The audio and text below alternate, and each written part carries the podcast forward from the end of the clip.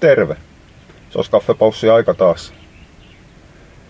Naamakirjas huudeltiin lihotusvinkkien perä. Itse asiassa ihan hyvä idea. Nimittäin niistä ei tosiaan löydy oikeastaan vinkkiä mistään. Mäkin mäkätän aina siitä, että laihduttakaa sillä tapaa, lisätkää liikuntaa, vähentäkää ruokintaa, kaikkea muuta mahdollista. Silti siihen ei löydy vinkkejä, kun ihan yhtä paljon mä kiukuttelen laihoiskoirista.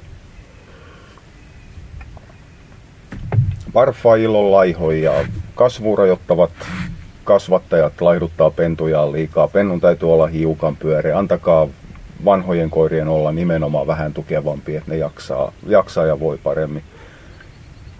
Missään ei ole silti koskaan puhuttu, että miten tämä lihottaminen tehdään. Ehkä se johtuu siitä, että mulle, mun mielestä lihottaminen on vaan niin jumalattoman yksinkertaista. Se onnistuu itseltäkin, sen kun syö enemmän. Useimmille se riittää. Annetaan vaan enemmän ruokaa. Se, että et, et, jos koira syö kaksi kertaa päivässä ja se täytyy lihottaa, niin suurennetaan sitä ruokaa. Jos on, no, sairaaloisista tilaihat on toinen juttu. Me voidaan hetken kuluttua jutella siitä hiukan enemmän, mutta mut useimmille se riittää. Mutta mitä sitten, jos koira ei syö? Anorektinen käyttäytyminen on lisääntynyt. Itse asiassa tässä puhutaan hiukan väärillä termeillä. Anorektinen käyttäytyminen on ihan samanlaista kuin ihmisilläkin, eli koira laihtuu ihan jumalattomasti. Se on ihan täydellinen luuranko, mutta se ei tunne enää samalla tapaa nälkää, se ei reagoi nälkää, se ei syö. Ei se nyt tassujan kurkkuun työnnä, niin kuin bulimiassa ihmiset tekee, mutta periaatteessa samasta asiasta on kysymys. Useimmiten kyse on vaan nälän puutteesta. Se on hiukan ristiriitainen juttu siinä suhteessa, että jos mukulat närppii koko ajan jotain, niin niille tuu nälkä. Koirilla on vähän sama juttu, mutta koirat on, on, on vielä herkempi eräältä tapaa siihen, koska koira ei mieti, koira ei analysoi. Koira ei tiedä, että nyt on ruoka-aika, tarttis, tarttis syödä. Ja kaikesta huolimatta koira saattaa elää jopa pentunakin rauhallisempaa elämää, vähemmän kuluttavaa elämää kuin mitä ihmislapsi, mikä saattaa juosta hyöri, pyöri koko ajan. Pentu kuitenkin nukkuu paljon enemmän kuin ihmismukula. Niin sen nälän tunne ei pääse samalla tapaan kertymään. Kropassa on montakin erilaista eräältä tapaa rajakytkintä, mikä säätelee nälän tunnetta, kylläisyyden tunnetta. Puoliakaan niistä ei edes tiedetä, mitä ne tekee. Leptiinieritys rasvan myötä on yksi sellainen, meidän rasvakudokset vuotaa eräällä tapaa kylläisyyshormoni. Vattalaukun venyminen on yksi sellainen, sellainen merkki. Kalorit tulee täyteen on yksi sellainen merkki. Niitä kaikki voidaan huijata huomattavan paljon. Ja kroppa itsekin huijaa, koska kropallahan on pörjäiset on herännyt. Koska kropallahan on pyrkimys tasapainotilaan. Se tasapainotila ei vaan aina ole ihan sama kuin mikä meillä on. Ja paino on sanalla nimenomaan pyrkimys. Meidän kropan pH-tasapaino esimerkiksi on erittäin tarkkaan säädelty. Siellä on mittareisen kiljuuna, eli käytännössä aika pitkällä munuaiset, jotka reagoi herkästi ja nopeasti, koska se ei saa vaihdella. Sen sijaan esimerkiksi kylläisyyt säätelevät rajakytkimet ei ole niin nuukia, koska ei liika ruoka ole ongelma, ei lihominen ole ongelma luonnossa. Ei kropalla tullut sellaista.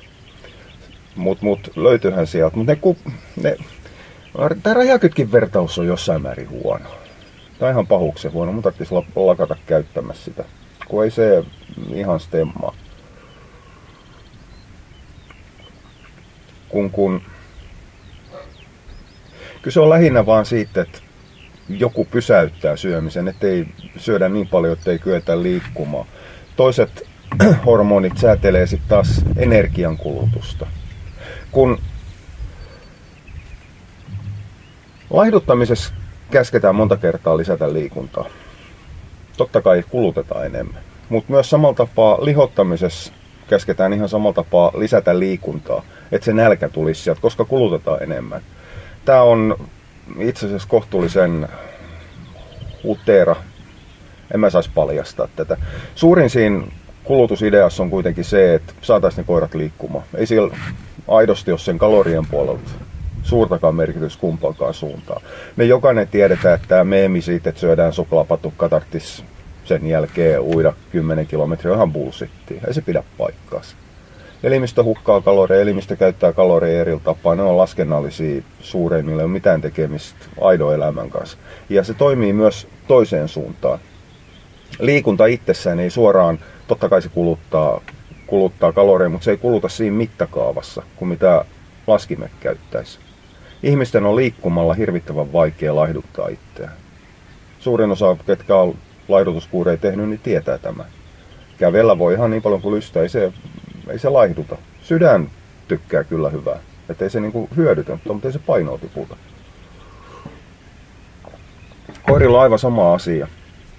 Itse liikkuminen ei sillä tapaa laihduta. Sen koiran täytyy liikkua huomattavan paljon. Se, että me saadaan koira liikkumaan ylitte, ylitte sen niin kuin normaalitason, niin on helpompaa kuin ihmisillä. Meidän täytyy valehdella itselle, että kyllä jaksaa, jaksaa ensimmäisenä salin viimeisenä ulos ja niin poispäin. Koirille ei tarvitse useimmiten antaa kuin vaan mahdollisuus liikkua. Niin ne liikkuu. Perhana on pikkuja tökät. Snaripaussi. Joo, mä tein tässä just K18 Tää itse asiassa tää koko tupakkahoivaaminen Suomen maassa on mennyt älyttömyksi. No, se siitä. Kyllä tämä on analoginen ja digitaalinen. Liikunnan lisääminen. Kun se, että jos liikutaan vaan sen verran, mitä normipäivänäkin liikutaan, niin ei se laihduta. Tarvitsisi saada se kulutus huomattavasti ylitte siitä, mitä, mitä, mitä normaalisti liikutaan. Ja se tarvitsisi olla säännönmukaista, joka päivä. Se ei auta yhtään mitään, että mennään kerran viikossa onkin koirapuistoon, annetaan sen elukariehuus siellä. Ei se, se ei paranna nälkää, se ei lisää ruokahalua, se ei laihduta. Se ei myöskään aiheuta nälkää sillä tapaa, että se koira söisi enemmän, että se lähtisi lihomaan. Elimistö adaptoituu siihen korkeampaan, sopeutuu siihen korkeampaan kulutukseen. Se rupeaa säätelemään siellä, muuttamaan eri asioita. Ihan sen takia, että kropalla on pyrkimys siihen, että herätapaa normaali työn lisääminen ei lähtisi yhtäkkiä laihduttamaan. Luonto pyrkii tekemään kaiken mahdollisen, että saataisiin pidetty paino ylhäällä. Ei luonto halua, että me laihdutaan. Tai koirat laihtuu, tai ylipäätään ketkään laihtuu. Joka tapauksessa mä vähän niin kuin eksyn off-topic linjoja, kun aiheena oli koirien lihottaminen. Tämä liittyy siihen. Mä koitan epätoivoisesti tässä ajaa takaa koko aikaa, että mikähän tämä oli tämä aasinsilta. Liikunnan lisääminen ei lisää nälkää, ei se lisääkään saattaa lisätä, mutta ei, ei suunnattoman paljon. Eikä se lisää kulutusta niin paljon kuin ihmiset luulee, että se lisää. Mutta se liikkumisen lisääminen eräällä tapaa tasapainottaa, tekee sen elä, koiran elämästä normaalimpaa. Stressin poisto olisi, olisi, olisi hieno, hieno termi tähän, se ei aivan pidä paikkaansa. Mutta se kuitenkin tekee siitä sellaista, mitä sen koiran elämä kuuluu olla. Liikutaan paljon silloin, kun liikutaan, nukutaan silloin, kun nukutaan, ja nukutaan enemmän kuin liikutaan ja siihen, siihen ruoka päälle. Pääsääntöisesti koiran laihuus ilman, että se suostuu syömään enempää, niin johtuu nälän puutteesta. Ja silloin se ensimmäinen temppu, mikä tehdään, kun ruvetaan lihottamaan sitä koiraa, niin on se, että siirretään yhteen ruokintaan päivässä. Jolloin se saadaan siinä yhdessä ruokinnassa tuupattu sillä mahdollisimman energiarikasta ruokaa, eli paljon rasvaa. Ja se 23 tunnin odotus takaa sen, että silloin nälkä, että se syö sen ruokas. Eli lihottaminen aloitetaan lai, äh, eräällä tapaa laihduttamisesta. Otetaan siihen, perhana oli lentä. Otetaan siihen kylkeen niin, niin nälkäpäitä. Nostipa se tuulenpuuska.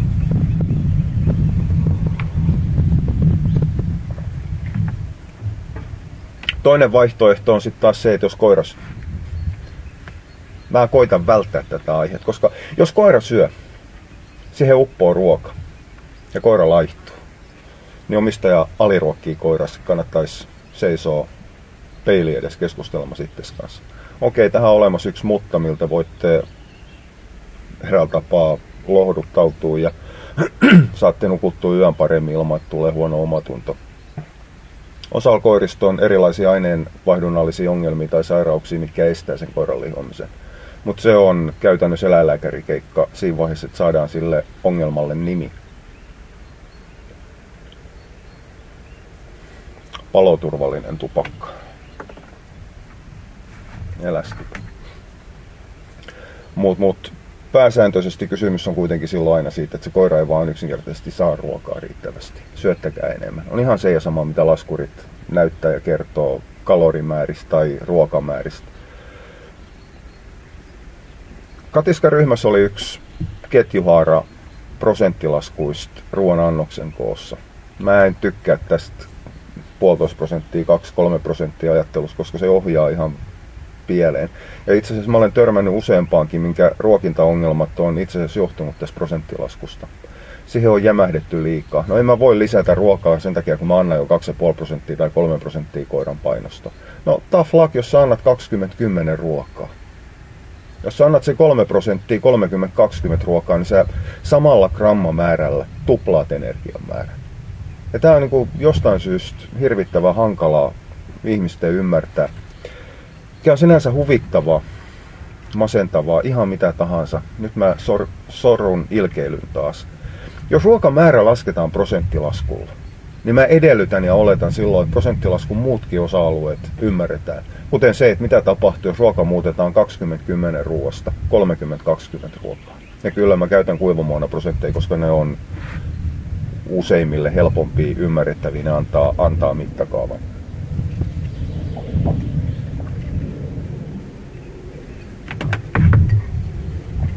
Loppu. Nyt mä sytytän tämän. Noin. Sitten on se toinen hankala ryhmä. Ne on nämä syntymähoikat. Niitä on meissä ihmisissäkin. Ne on sellaisia luonteita, tai luonteita, on luonteen kanssa mitään tekemistä. Sellainen vartalomalli, mikä ärsyttää suurin osa muuta maailmaa. Ne voi syödä ihan mitä tahansa. Ne voi vääntää aamupalaksi suklaakakkuu ja kilon tomaha pihvin. Semmoinen nimittäin löytyy ainakin Turusta torresta, ymmärtääkseni pihviravintola. Käykää vilkaisemassa, kun Turussa. Kilon pihvin ja iltapalaksi mässytetään irtokarkkia puolitoista kiloa ja kiloja painoa nousi. Sitten on tämmöisiä kuin meikäläinen, mikä innostuu hetkeksi aikaa juomaan kahvia enemmän ja syömään pari-kolme rinkeliä siinä välissä, niin paino nousi 10 kiloa. Eli kysymys on aineenvaihdunnasta, osaltaan ruoansulatuksesta. Itse asiassa se, että kummassa se johtuu, niin on täydellinen, täydellinen kysymysmerkki. Kerrataan taas nämä termit. Ruoansulatus on se, mitä tapahtuu suoliston sisällä. Ruokaa pilkotaan ja imeytetään, se on ruoansulatusta. Ja ruoansulatus, sen teho tietenkin määrää sen, että paljonko saadaan energiaa. Jos suurin osa rasvasta teetään imeyttämät, niin ei koira voi saada tai ihminen ei voi saada energiaa tarpeeksi, koska se loppurasva paskotaan pitkin peltoja, pihoja ja teitä ja aiheutetaan hirvittävät riidat ja naapurusta suuttuu ja kaikkea muuta. Ihan aihe suuttuu muuten. Sen sijaan aineenvaihdunta on se, kun on imeytetty rasvahappoja, tehdään toisia rasvoja, tehdään vaikka läskiä tai tehdään solukalvoja.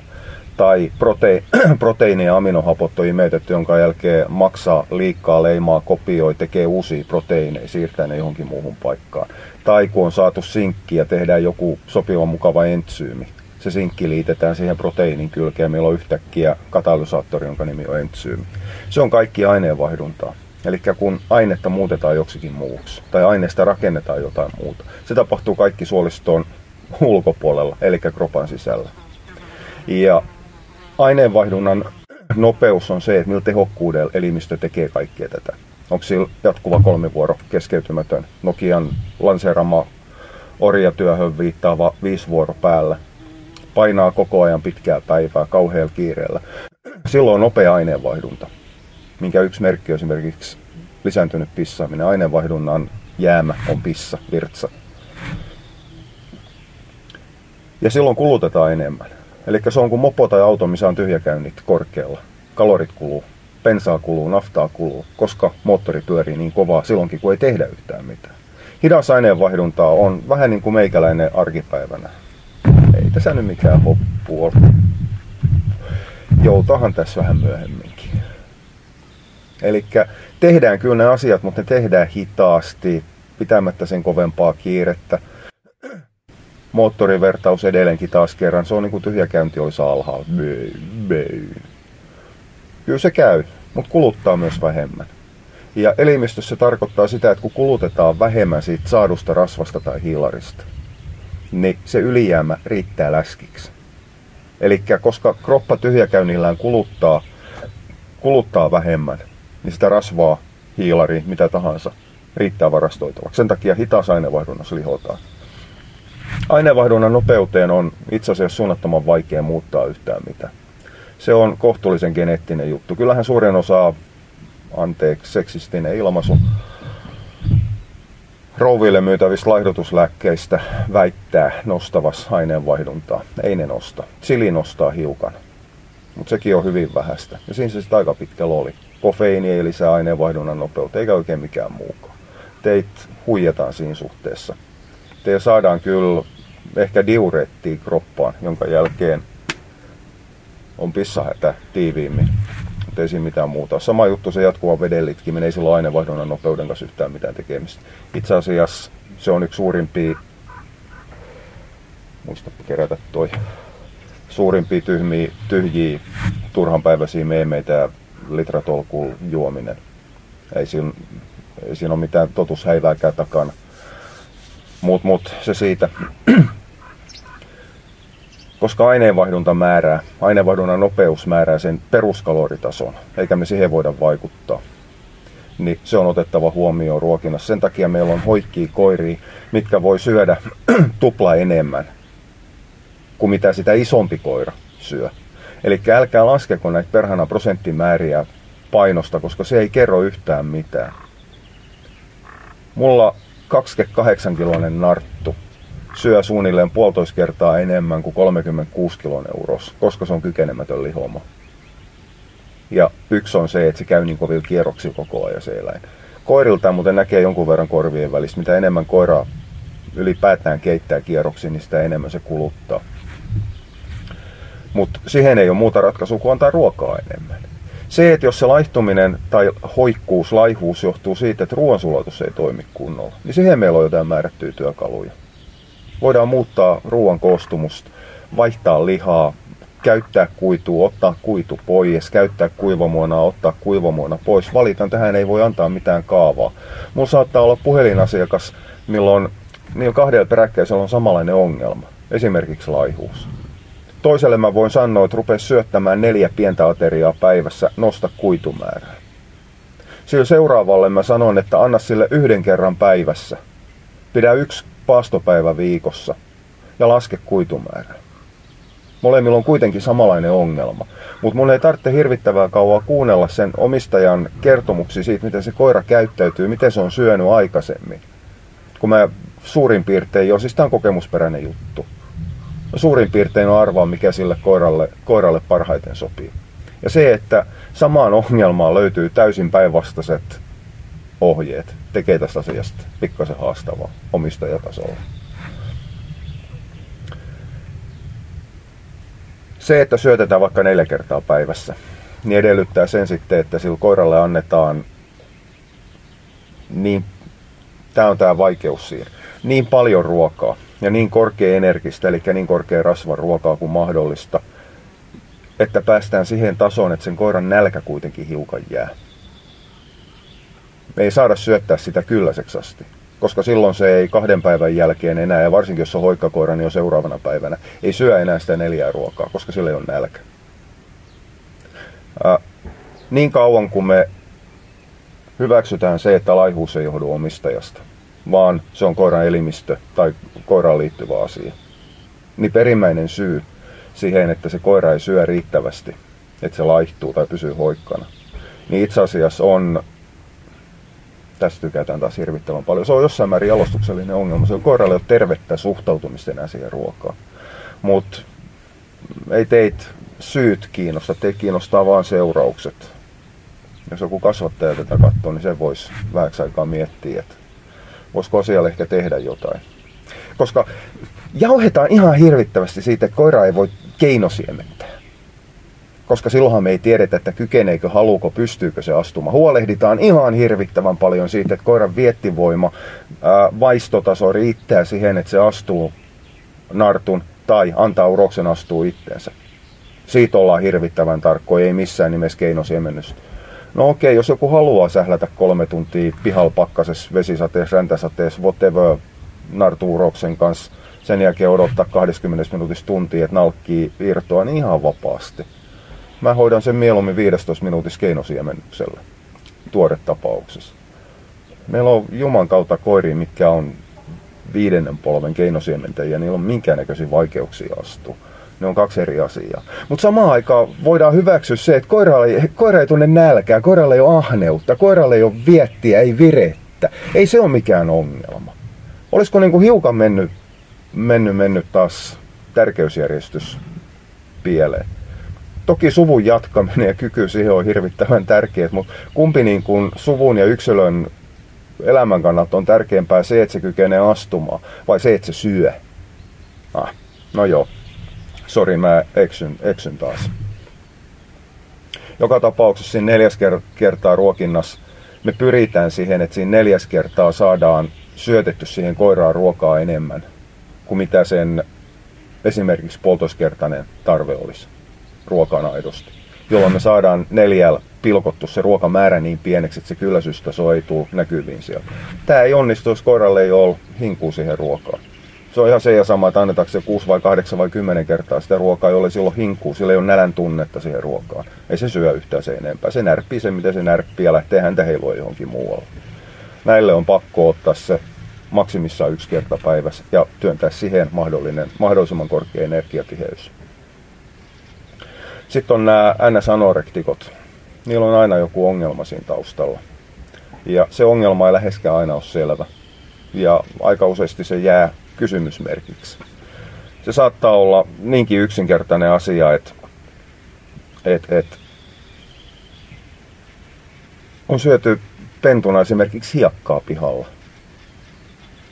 Sen jälkeen lyödään ruokakippo eteen. Tulee vähän raskas heikko olo. Paskotaan sepeli suurin piirtein. Tämä ei ole edes vitsi. Kun me heitetään pennut hiekkatarhaa ja pihalle ihan pikkupennut, niin kyllähän ne kaksi-kolme päivää ne paskoo pelkkää hiekkaa ja se peli, koska ne on tutustunut siihen maahan ja multaan ja hiekkaan. Ei se vaarallista ole, ei sitä tarvitse pelätä. Mutta ei ne silloin ruokaa hirvittävästi syö. Eli se, että jos koira säännönmukaisesti kytkee huonon olon ruokaan, niin se tekee siitä itselleen semmoisen turvakytkenä. Me kaikki tiedetään, että kuin nopeasti koirat oppii rutiineihin. Ja se on semmoinen pahan kierre, se tarvitsisi jollain tapaa saada, saada rikottu. Eli ensimmäiseksi täytyy varmistaa se, että koira ei sairastu siitä ruoasta, eikä siltä huono olo. Ja sen jälkeen kytkeä se ruoka taas johonkin mukavaan. Se mukavuus täytyy vaan löytyä. Toisella koiralla se voi olla leikin jälkeen palkkana, jollekin toisella se voi olla sen takia, että se pääsee omistajan viereen sohval, mikäli se on vahvasti läheisriippuvainen laumaviettinen koira esimerkiksi. Käyttäkää siinä suhteessa mielikuvitusta. Määrätyt puutteet aiheuttaa anorektista käyttäytymistä. Melkein järjestään kaikki B-vitamiinien puutteet, mutta suoraan sanottuna tämä on jossain määrin teoriaa. Suurin osa koirista, että ne kykenis kehittämään B-vitamiinin puutteen edellyttää sen, että että, että no okei, jos ne on pitkään syömättä, että ne ei syö kunnolla ja niillä on vattaongelmia, niin kyllä se on periaatteessa sitä kautta mahdollista. Se vain, että se on täydellinen kysymysmerkki, että mikä paksusuoliston bakteeritoiminnan merkitys koiran B-vitamiinituotannolla on. Kyllähän se ruoka on kuitenkin se tärkein, tärkein lähtökohta. Useimmissa B-vitamiinissa tiedetään, no tiamiini, tiedetään, että se suoliston tarve ei riitä. Ja se on selvitetty ihan niinkin yksinkertaisesti, että annettu ruokaa, missä ei ollut tiamiinia. Hetken kuluttua koira kehittää tiamiinin puutoksen, missä yksi oire on muuten anoreksia. Eli se suolisto ei ole riittänyt tuottamaan tarpeeksi tiamiinia. Se tuottaa osan siitä. Joka tapauksessa se saattaisi olla yksi sellainen, mikä, mikä, mikä voi selittää määrätyt anorektiset tilanteet. Lisätään B-vitamiini esimerkiksi. Jossain suhteessa välillä ruoan vaihtaminen, mä inhoan tätä ruoan muuttamista toiseksi sen takia, että koira ei syö. Mutta joskus se saattaa olla ainoa työkalu. Jos koira on ollut pitkään lihalla, niin saattaa olla, että heitetään se vähäksi aikaa kuivamuna, saadaan se syömään taas. Sen jälkeen mietitään, että minkä takia se pelkkä liha aiheutti ongelmia. Oliko se lihan laadussa jotain, aiheuttiko se närästystä. Närästys on semmoinen asia, mikä estää koira syömään. Vaikka se haluaisi, niin se ei syö. Huonot hampaat on toinen. Tämä tulee varsinkin vanhemmilla koirilla vastaan. Jos on omistaja on tottunut siihen, että se antaa kuivamuonaa siinä mukana, ja se annetaan turvottamattomana, niin vanha koira ei välttämättä enää kykene, jos sillä on pahasti hammaskive, niin se ei kykene enää syömään sitä ruokaa, koska se pureskeleminen sattuu. Tokihan me voidaan hieroa suolahaavoihin, että minkä takia on päässyt tällaiseen tilanteeseen, mutta se on ihan turhaa. Ollaan siinä tilanteessa, ei sillä voida enää siinä vaiheessa mitään. Niin silloin ruvetaan turvottamaan se kuivamuona. Käytetään pienempää nappulakokoa, ei anneta enää mitään semmoista hehtopalikkaa, vaan etsitään esimerkiksi joku penturuoka, mikä muutenkin on vanhoin koirille ihan ok. Etsitään ja ruvetaan turvottamaan se. Maksalaatikko, edes maksalaatikko, se on aivan järkyttävän hyvää lihotusruokaa. Itse asiassa se on ihan ok ylläpitoruokaa monille. Ihmiset pelkää sitä, siinä on lisättyä sokeria. Oh, wow, niin on. Sen takia se toimii niin hyvin. Siinä on hiukan lihaa, siinä on jonkun verran maitoproteiineja. Okei, siinä on riisiä paljon. No entäs sitten ne koirat, millä joudutaan eräällä tapaa maksalaatikkodieettiin? Lihotuksen takia, ruoansulatusongelmien takia, vanhuuden takia. Ei niiden kohdalla enää merkitys se, että siinä on, on, on helposti sulavaa hiili, hiilarijoukko. Itse asiassa se on etu niille. Toki se rasvansaanti täytyy tavalla tai toisella, toisella turvata, mutta entäs sitten ne saa siitä A-vitamiini. A-vitamiini.